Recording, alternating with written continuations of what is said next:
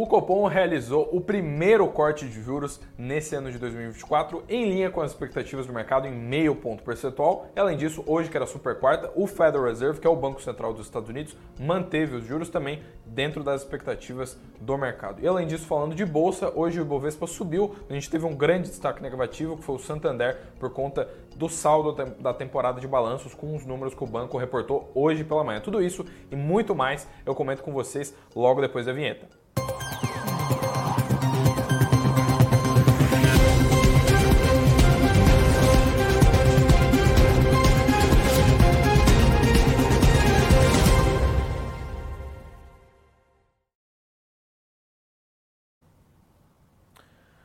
Olá, olá, uma boa noite, boa noite para todo mundo que está entrando aqui na live do Sul Notícias logo nesses primeiros minutinhos. Boa noite para todo mundo aí uh, que, que, segurou, que a gente teve um pequeno atraso aqui de cinco minutinhos. Brigadão aí para todo mundo que segurou a onda. Brigadão aí, uma boa noite para todo mundo. Já faço aquele apelo logo de largada nessa Super 4 para você deixar o seu like aqui embaixo e se inscrever no canal se você for novo por aqui no Sul Notícias. Uh, e bora falar, bora começar o noticiário dessa quarta-feira. Como eu falei para vocês, hoje o mercado foi bem agitado, a gente teve super quarta, duas decisões de política monetária. Além disso, meio que um pontapé inicial das grandes empresas aqui da temporada de balanço, porque como eu acabei de falar, a gente viu o Santander divulgar os seus dados trimestrais na manhã de hoje e daqui para frente a gente deve ver cada vez mais Uh, mais uh, companhias do Ibovespa divulgarem os seus resultados trimestrais, mais companhias da Bolsa aí reportando os seus balanços.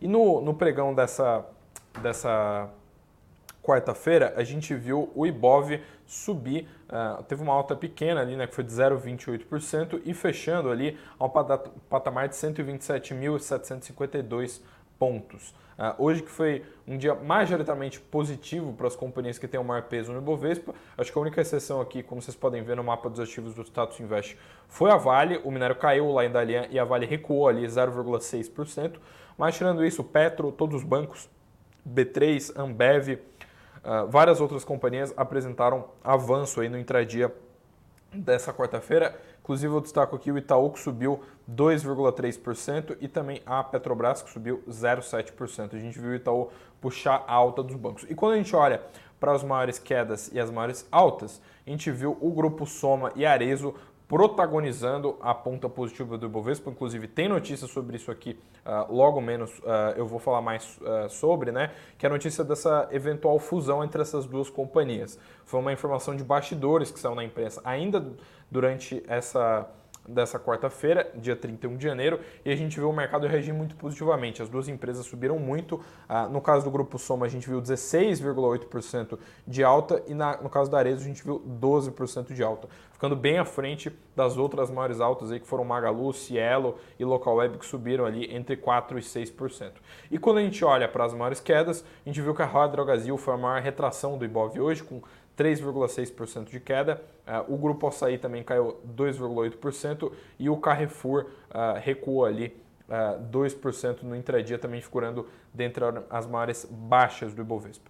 E como eu comentei aqui sobre Vale, a gente viu uma forte influência da, da cotação da commodity em si. Afinal de contas, a gente viu o, o minério de ferro lá em Dalian uma queda drástica nessa quarta-feira. Olhando para os mercados globais aqui, né, como a gente sempre faz, a gente viu uma queda de 3% no minério de ferro lá em Dalian, recuou para 135 dólares a tonelada. Então, com essa queda tão drástica, obviamente que os papéis da mineradora uh, responderam de imediato. Uh, e o petróleo também caiu, né? o petróleo Brent, que é referência para a Petrobras, recuou 1,4% para um patamar de 81 dólares o barril. Olhando para o câmbio, 0,16% de queda no dólar a R$ 4,93. E quando a gente comenta aqui sobre uh, bolsas internacionais, quando a gente olha para lá, a gente viu quedas bem drásticas lá nos índices em Wall Street, né, nessa, nessa super quarta em que o, uh, o Federal Reserve tomou sua decisão de juros, a gente viu o Dow Jones recuar 0,8%, uh, enquanto o S&P caiu 1,6% e a Nasdaq caiu 2,2%. Então, um dia de quedas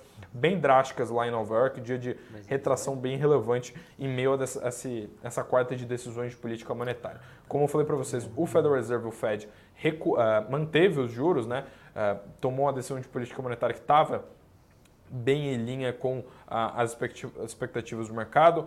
como vocês veem aqui na tela, né, foi uma até uma decisão relativamente unânime, né? E os juros eles seguem então num patamar historicamente alto lá nos Estados Unidos, né? Eles mantiveram os juros entre 5,25% e 5,5%. Isso porque lá nos Estados Unidos os juros não são como aqui no Brasil, com o número fixo, né? Eles são uma banda, são um intervalo, uh, que são os Fed Funds. Uh, e eles fizeram um comunicado, então, falando que mantiveram os juros nesse mesmo patamar. A decisão do Banco Central americano ela foi unânime e ela ficou também em linha com as expectativas do mercado financeiro.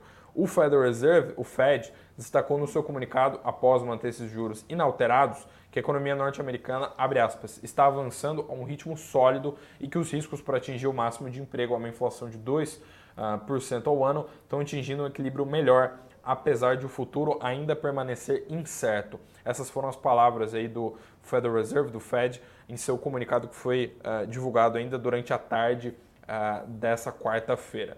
Uh, e eu também destaco aqui, né, essas outras palavras que eles citaram aqui, né, que o, o comitê do Fed não espera que seja apropriado reduzir juros até que tenha ganhado mais confiança de que a inflação está voltando de forma sustentada ao patamar de 2% ao ano. Ou seja, ainda que eles tenham mantido os juros no patamar atual, né, entre 5,25% e 5,5%, uh, eles deram essa, esse leve spoiler aí de como a política monetária deve se comportar. E a gente também teve decisão dos juros aqui no Brasil. Como eu falei para vocês, o Copom cortou os juros em meio ponto percentual, decisão que veio, como eu falei para vocês, totalmente em linha com o esperado, era exatamente isso uh, o que o mercado esperava. Uh, ontem, inclusive, a gente trouxe aqui na, na live um pouco do, do que o pessoal esperava. Inclusive, eu pedi para o pessoal comentar, né? Eu vi que a maioria estava esperando também meio ponto percentual. Foi isso que de fato aconteceu e agora temos uma Selic de 11,25% ao ano depois dessa primeira decisão de política monetária em 2024. E como prometido, como de costume, a gente traz aqui o economista-chefe da Suno Research, o Gustavo Sung, para comentar com vocês essa decisão de política monetária. Tudo bem, Gustavo? Fala pessoal, chegando aqui. Deixa eu sentar aqui do lado. Se acomoda aí. Muito bom revê-los. Boa noite, pessoal. Uma super quarta bastante agitada. Hoje eu não parei, hein? Cheguei um pouquinho atrasado hoje, que pediram para gravar um vídeo. Mas eu tenho que vir para cá, que padrão de eu vim aqui no Suno Notícias. Perfeito. Obrigadão aí por colaborar com a gente. A gente sabe que é corrida, ainda mais que o horário da live é pertinho, né? O comunicado saiu depois das seis e meia que a gente viu, mas como, como a gente falou aqui, ele veio em linha com os parados. Inclusive as projeções aqui da Suno Research eram essas também, né? De meio ponto percentual. Exato. A gente estava esperando já, mas era muito por conta das sinalizações que o Banco Central já tinha realizado na reunião anterior. Eles citaram Tivemos um problema técnico aqui. Vocês estão ouvindo, pessoal? É, comentem aí se vocês estão ouvindo. Selic sem surpresas. Pessoal, vocês estão nos ouvindo? Se vocês estiveram ouvindo, nos dê um toque aí. Mas acredito que estão, né? Sim, ah, o pessoal tá ouvindo. Aqui é uma rádio, é, então, é uma... Virou uma rádio. Perdão, é, voltou, voltou, voltou, Desculpa aí, gente, pequeno probleminha técnico, mas é isso. Continua o seu comentário aí, Gustavo. É, bom, então a gente já vinha esperando que vinha um corte de 0,5, mas por conta das sinalizações já feitas pelo Banco Central nas últimas reuniões. E em relação ao comunicado que foi divulgado, a gente não teve grandes alterações, tá? Eu, eu chamo alguns pontos interessantes. Primeiramente, acho que o mais importante Uh, Havia-se uma dúvida se o Banco Central já ia contratar cortes nas próximas reuniões e foi de fato o que ocorreu. O Banco Central ali sinalizou cortes de mesma magnitude para as próximas reuniões, como você bem conversou, e aí a gente tem reunião em março e em maio. E aí eu acho que o, o grande pergunta é até quando vai cair? Até quando? Quando e quanto vai cair? Vai depender muito da evolução do cenário inflacionário, atividade econômica a gente tem uma, um ponto extremamente importante que o Banco Central ressaltou a importância de você, uh, o governo, na verdade, cumprir com as metas fiscais, porque isso ajuda a ancorar as expectativas, facilitar o próprio trabalho do Banco Central. Então, esse é o segundo ponto importante que ele relatou. E o terceiro é Agora o Banco Central não está só preocupado com a inflação de 2024, ele está também olhando com maior grau 2025. Pessoal, só para todo mundo entrar na mesma página, quando o Banco Central corta juros ou aumenta juros, não é hoje que a inflação vai cair, não é amanhã. Demora um tempo, tem uma defasagem para que a política monetária restritiva, ou seja, juros altos, afete e controle a inflação. Então hoje o Banco Central está olhando lá para 2025. E aí fala, qual que é a expectativa para a inflação em 2025? Um lugar que o pessoal olha é o Boletim Fox. E quando olhar a expectativa de inflação para 2025 está 3,5, para uma meta de 3. Então por isso que quando a gente olha o comunicado ele fala as expectativas de inflação estão parcialmente ancoradas. Por quê? Não está lá no 3, está no 3,5, então está parcialmente, está estacionado em 3,5. E o Banco Central, como ele precisa que essa haja uma convergência, diminua o gap, ele vai ficar na dúvida até quando que eu posso cortar, até quando, então, porque a gente precisa ver essa diferença diminuir. E tem riscos lá na frente, risco fiscal é um deles. Provavelmente o governo vai alterar a meta de zerar o déficit esse ano. Vamos ver como que a dinâmica vai ocorrer ali para frente. Perfeito. Isso que eu ia lhe perguntar, né? A gente viu, inclusive, na, na, há poucos dias atrás a divulgação daquele resultado do déficit relativo ao ano anterior, né? Que até é, era de, só engano, de 230 bi, né? um pouco mais de 230 bi, que até o Haddad chegou a justificar por conta do pagamento de precatórios. Né? Como é que você está vendo esse cenário de, do fiscal, que a gente acabou de ver esse dado novo, e também a, essa questão da inflação nesse comecinho de 2024? E qual que é a projeção da, da Research hoje para esse ano de 2024 que acabou de começar? Vocês acham que a gente finaliza em um dígito, como o mercado está esperando? Bom, foram vários assuntos aqui, vamos dividir, né? Claro, claro. A parte fiscal. É ruim o governo ter déficit. Ponto, já vamos colocar todo mundo aqui. É ruim o déficit que o governo teve ano passado. Mas a gente precisa entender por que, que a gente teve um rombo dessa magnitude. Primeiro, em 2022, eu vou voltar um pouco. A gente teve superávit, foi bastante positivo. Mas naquela época a gente teve a ajuda das commodities, que estavam com preços altos. Isso ajuda na arrecadação do governo, que daí dá famosas arrecadações extraordinárias.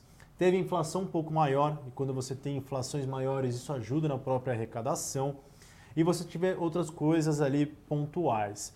Uh, e aí, chegamos aí no 2023, tivemos a PEC da transição, tivemos aumento dos benefícios, dos gastos. Uh, a arrecadação não teve os mesmos aportes extraordinários que 2022. A economia, apesar de ter crescido, veio muito pelo agro serviços, a parte de consumo andou um pouquinho mais de lado, indústria. Então a arrecadação desacelerou enquanto a despesa aumentou. Aí teve dois pontos também com, com gastos muito fortes, né, pessoal?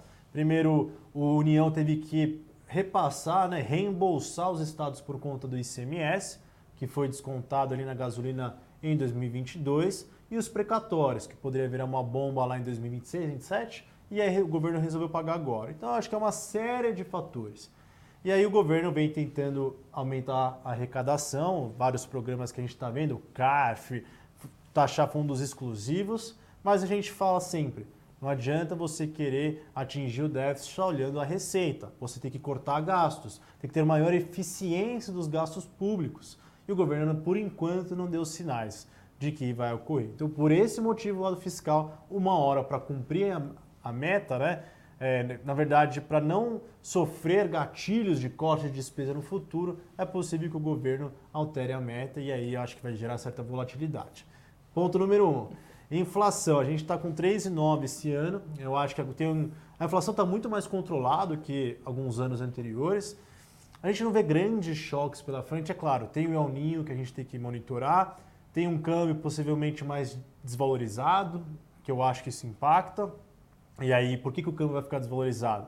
Tem eleições nos Estados Unidos, tem eleições municipais, o governo pode ter a meta, então é um risco um pouco que a gente está vendo. E aí, choques, nunca se sabe o que pode acontecer lá no Oriente Médio, que vai afetar petróleo. A gente está monitorando, mas por enquanto a gente está com uma inflação de 3,9 para o final de 24. E aí a Selic pode encerrar esse ano em 9,50. A gente está um pouco mais alto do que o mercado, mas 9,50 por enquanto a gente está confortável. Perfeito. E só para fechar aqui o papo hoje, né, o que que, o que, que você, como é que você vê essa decisão do Fed também? Porque a gente viu que ela, ela saiu um pouco mais cedo hoje, né? Eles mantiveram juros e a gente sabe que o mercado olha bastante para esse tema, né? Olha bastante para como é que o Fed está se comportando e a gente vê as bolsas de lá até caírem hoje depois da decisão, né? Como é que vocês enxergaram esse, essa manutenção dos juros por parte do, do Federal Reserve? Acho que era esperado. Acho que o Banco Central norte-americano vem sinalizando de que os juros vai se manter no atual patamar, já atingiu um pico, e a dúvida é quando que ele vai cortar juros. E aí ele ressaltou ali que o mercado de trabalho está uh, aquecido, deu um, vamos dizer, arrefeceu levemente, mas está com uma taxa de desemprego ainda muito baixa. A economia, ele falou, ó, tá, veio um crescimento sólido nos últimos meses, a inflação melhorou, mas ainda continua um pouquinho alta, acima da meta. E aí ele falou uma frase importante que você até comentou aqui no começo. Eu preciso de mais confiança nos dados para cortar juros. E eu estava ouvindo a entrevista do Powell, ele falou, não quer dizer que os últimos seis meses de inflação não foram positivas, não foram benignos, porque realmente veio caindo. Só que ele falou, será que esses seis meses de inflação são ruído ou são já estruturalmente falando uma inflação convergindo para 2% que é a meta? Então está nessa dúvida. E aí ele falou, oh, deixa eu esperar mais alguns meses, vamos com calma, deixa eu ver quais são os próximos dados e aí a gente é, vai cortar ou não. E aí no final da entrevista ele ressaltou, olha, para março já é um pouco aí, não é muito favorável para corte. A gente vem discutindo quando, mas cara, março eu acho que não dá. E aí o mercado que estava todo animado lá para março, que a gente achava otimista isso, a gente, cara, março é muito cedo, acho que segundo trimestre é mais factível. Eu acho que daí o Banco Central lá para maio, junho vai ter mais segurança, mas afastou essa euforia, na verdade, que tinha ali do mercado para corte em março. Fechou, então. Obrigadão aí pela contribuição, Wilson, que sempre um prazer aí ter você para esclarecer esses detalhes aqui sobre política monetária. Afinal de contas, poucos assuntos são tão complexos, né? ainda mais no Brasil que a gente tem o fiscal batendo mais nesse tema do que outras coisas, né? Justo, posso só responder o Fábio aqui rapidinho? Claro, é, eu, eu, eu falo justamente isso, que o pessoal perguntou, falou sobre inflação aqui, né? Acho que é um ponto relevante. É, inflação, inflação Uh, uma, por que, que a inflação ajuda na arrecadação do governo, que foi um ponto que você citou na hora de falar do fiscal, né? É, porque assim, se os preços estão subindo, quando você joga uma alíquota sobre um preço maior, uhum. isso vem mais dinheiro, né? Se, por exemplo, uhum. você está com preço de 1 e a inflação vai levando o preço para 5, uhum. você paga uma alíquota, sei lá, de 10% de 1, ou depois você vai pagar de 5. 10% de 5, você vai receber mais, né? Sim, sim. Então você tem uma arrecadação extra com o processo inflacionário. Então eu acho que esse é o ponto. Perfeito, tem um, tem um impacto direto então. Obrigadão, justamente ia falar isso, ainda bem que você relembrou, porque eu estava no meio da pergunta, eu pensei nisso, a hora que me despedi eu esqueci. Obrigadão aí, um abraço aí. Valeu pessoal, até daqui 45 dias no próximo cupom. Abraço. Fechou, obrigadão. Então é isso, esses foram os nossos comentários, nosso uh, nossos, nossas informações sobre a decisão de política monetária que a gente viu do Copom nessa quarta-feira e também sobre o Fed, né, que eu falei para vocês que também uh, mexeu bastante com os mercados. Como o Sung aqui bem comentou, a gente viu uh, isso afastar um pouco da euforia que o mercado tinha com essa possibilidade de corte já no, na próxima reunião do Banco Central americano. E agora voltando a falar de bolsa, voltando a falar de uh, Ibovespa, que como eu adiantei aqui, a gente teve um, um, dos grandes players da bolsa reportando seus resultados trimestrais na manhã de hoje e mexendo bastante com o mercado, sendo um grande ponto aí para mexer com a bolsa hoje. E eu estou falando dele, do Santander, que é um dos bancões brasileiros que tem uma participação até relevante no Ibovespa uh, e que, segundo a XP, teve, abre aspas, um ano para esquecer. Pois é, esses números aqui que o Santander reportou foram considerados bem pessimistas. Né? Boa parte do mercado ah, não se agradou muito ali com ah, o balanço trimestral referente ao quarto TRI de 2023, que foi reportado pelo Santander. Inclusive, os papéis do banco abriram caindo, não foi uma queda gigantesca, né? não caiu mais de 5%, mais de 10%, foi uma, já abriu nos primeiros minutos caindo 3%, mas a gente está falando de uma companhia que tem um market cap relevante, que tende a ter menos volatilidade do que companhias aéreas, do que varejo e outros setores análogos. Uh, o Santander aqui reportou um lucro líquido recorrente na casa de 2,2 bilhões de reais uh, durante né, o, período do quarto TRI de 2023, como eu comentei com vocês. Uh, é um, um, lucro que representa uma queda de 19% se a gente comparar com o trimestre anterior, e, e, mas que representa 30% de alta se a gente comparar com o último trimestre do ano anterior, com igual etapa do ano anterior. E a rentabilidade média, né, perdão, a rentabilidade medida pelo, uh, pelo índice de retorno, né, que é o ROI, né, o Return on Equity, o retorno sobre patrimônio líquido, uh, excluindo o ágio, foi de 12,3%, uh, ah, que também representou uma queda de quase um ponto percentual, já que no trimestre anterior o ROI do Santander foi de 13,1%. E a carteira de crédito ampliada chegou a 643 bilhões, um crescimento aí de 2,8% se a gente comparar com o trimestre anterior e 9% se a gente comparar com a igual etapa do ano anterior. Segundo a XP, como eu falei para vocês, foi um ano para esquecer. Eles destacaram aqui que os números vieram negativos, abaixo das projeções da casa e também abaixo das projeções do consenso de mercado, ou seja, os números do Santander não só decepcionaram a casa em si, mas de um modo geral o mercado todo. A XP, inclusive, ah, frisou aqui que apesar de a receita líquida de juros do Santander ter ficado em linha com as expectativas, a rentabilidade do banco ficou pressionada por conta de aumento tanto nas despesas gerais quanto nas provisões. E eles também destacaram aqui que os resultados foram impactados por um caso específico no segmento corporativo e pela necessidade de provisões adicionais para fortalecer a cobertura de outras companhias. Uh, e a expectativa uh, que, o, que a XP firmou né, e outras casas de outras research, né, outras, outros analistas de site, eram justamente o que aconteceu hoje, né, que era uma reação negativa do mercado, do mercado uh, penalizando, punindo a empresa por conta desses números que foram reportados hoje pela manhã, refletindo essas preocupações com relação à pressão contínua sobre a rentabilidade do banco uh, e principalmente porque no fim do trimestre anterior, para quem lembra, né, no fim do terceiro TRI de 2023, tinha uma certa sinalização ali de que o Santander poderia eventualmente ter uma recuperação no futuro, né? ou seja, os números meio que deram uma decepcionada.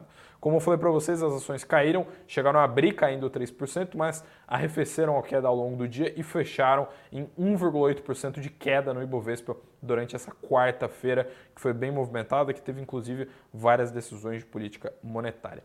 E antes de passar aqui para a próxima notícia, eu faço um apelo aqui uh, ah, para você comentar aqui uh, o que, que você está achando da live, o que, que você achou sobre o cupom de hoje, como é que está a percepção de vocês. Inclusive eu falo aqui que a gente está sempre de olho. Sung, inclusive, respondeu a dúvida do pessoal que estava aí no chat falando sobre inflação, sobre impostos. A gente está sempre de olho aqui no, no que vocês comentam na, no chat, na live das 19. E além disso, Uh, eu destaco aqui, primeiro, para você deixar o seu like, se inscrever no canal se você for novo por aqui, e também que a gente tem um link exclusivo aí de uma planilha especial aí para você que está acompanhando o Suno Notícias, para você poder organizar direitinho as suas finanças. É uma planilha gratuita, é, 100%, fica 0,800 aí para vocês que estão assistindo a live, só clicar no link que está aqui na descrição. Se você está assistindo a gente pelo Instagram, cola aqui no YouTube para você ter a experiência completa, inclusive porque a gente só consegue ler os comentários de vocês que estão aqui no YouTube. Então, quem estiver assistindo pelo Instagram, cola no link que está ou na bio do Instagram, ou se não, está nos nossos stories. E agora voltando aqui para o noticiário dessa, dessa quarta-feira, inclusive porque eu falei que hoje teve movimentação por conta de fusão né, de notícias de bastidores, mais um dia de noticiário quente. E hoje quem puxou bastante os holofotes, né, quem chamou atenção, foram Arezo e o grupo Soma. Né? A notícia aqui de bastidores, que inclusive eu tenho que dar os créditos aqui porque foi um furo do Nelfeed, uh, é de que as duas empresas poderiam estar realizando uma fusão. Segundo uh, as notícias de bastidores, né, que, que, são embasadas em fontes anônimas aí que falaram sobre condição de anonimato, uh, faltam apenas detalhes para que a operação seja concluída, né, que vai ser 100% via troca de ações. O negócio já estava praticamente fechado no último sábado, dia 27 de janeiro, segundo as notícias de bastidores, mas ocorreram algumas divergências e agora as conversas foram retomadas. A transação estaria sendo tratada diretamente entre o Alexandre Birman, né, que é o CEO da Arezo, e o Roberto Jatarri, que é o CEO do grupo Soma, que é dono das marcas como Farm, Ering e Animal. Inclusive a Ering, vocês devem lembrar, há poucos anos atrás era listada também em bolsa ali, o ticker HGTX3, mas hoje em dia faz parte do grupo Soma, né? Foi um, entrou para a lista de M&As eh, realizados no ano de 2021.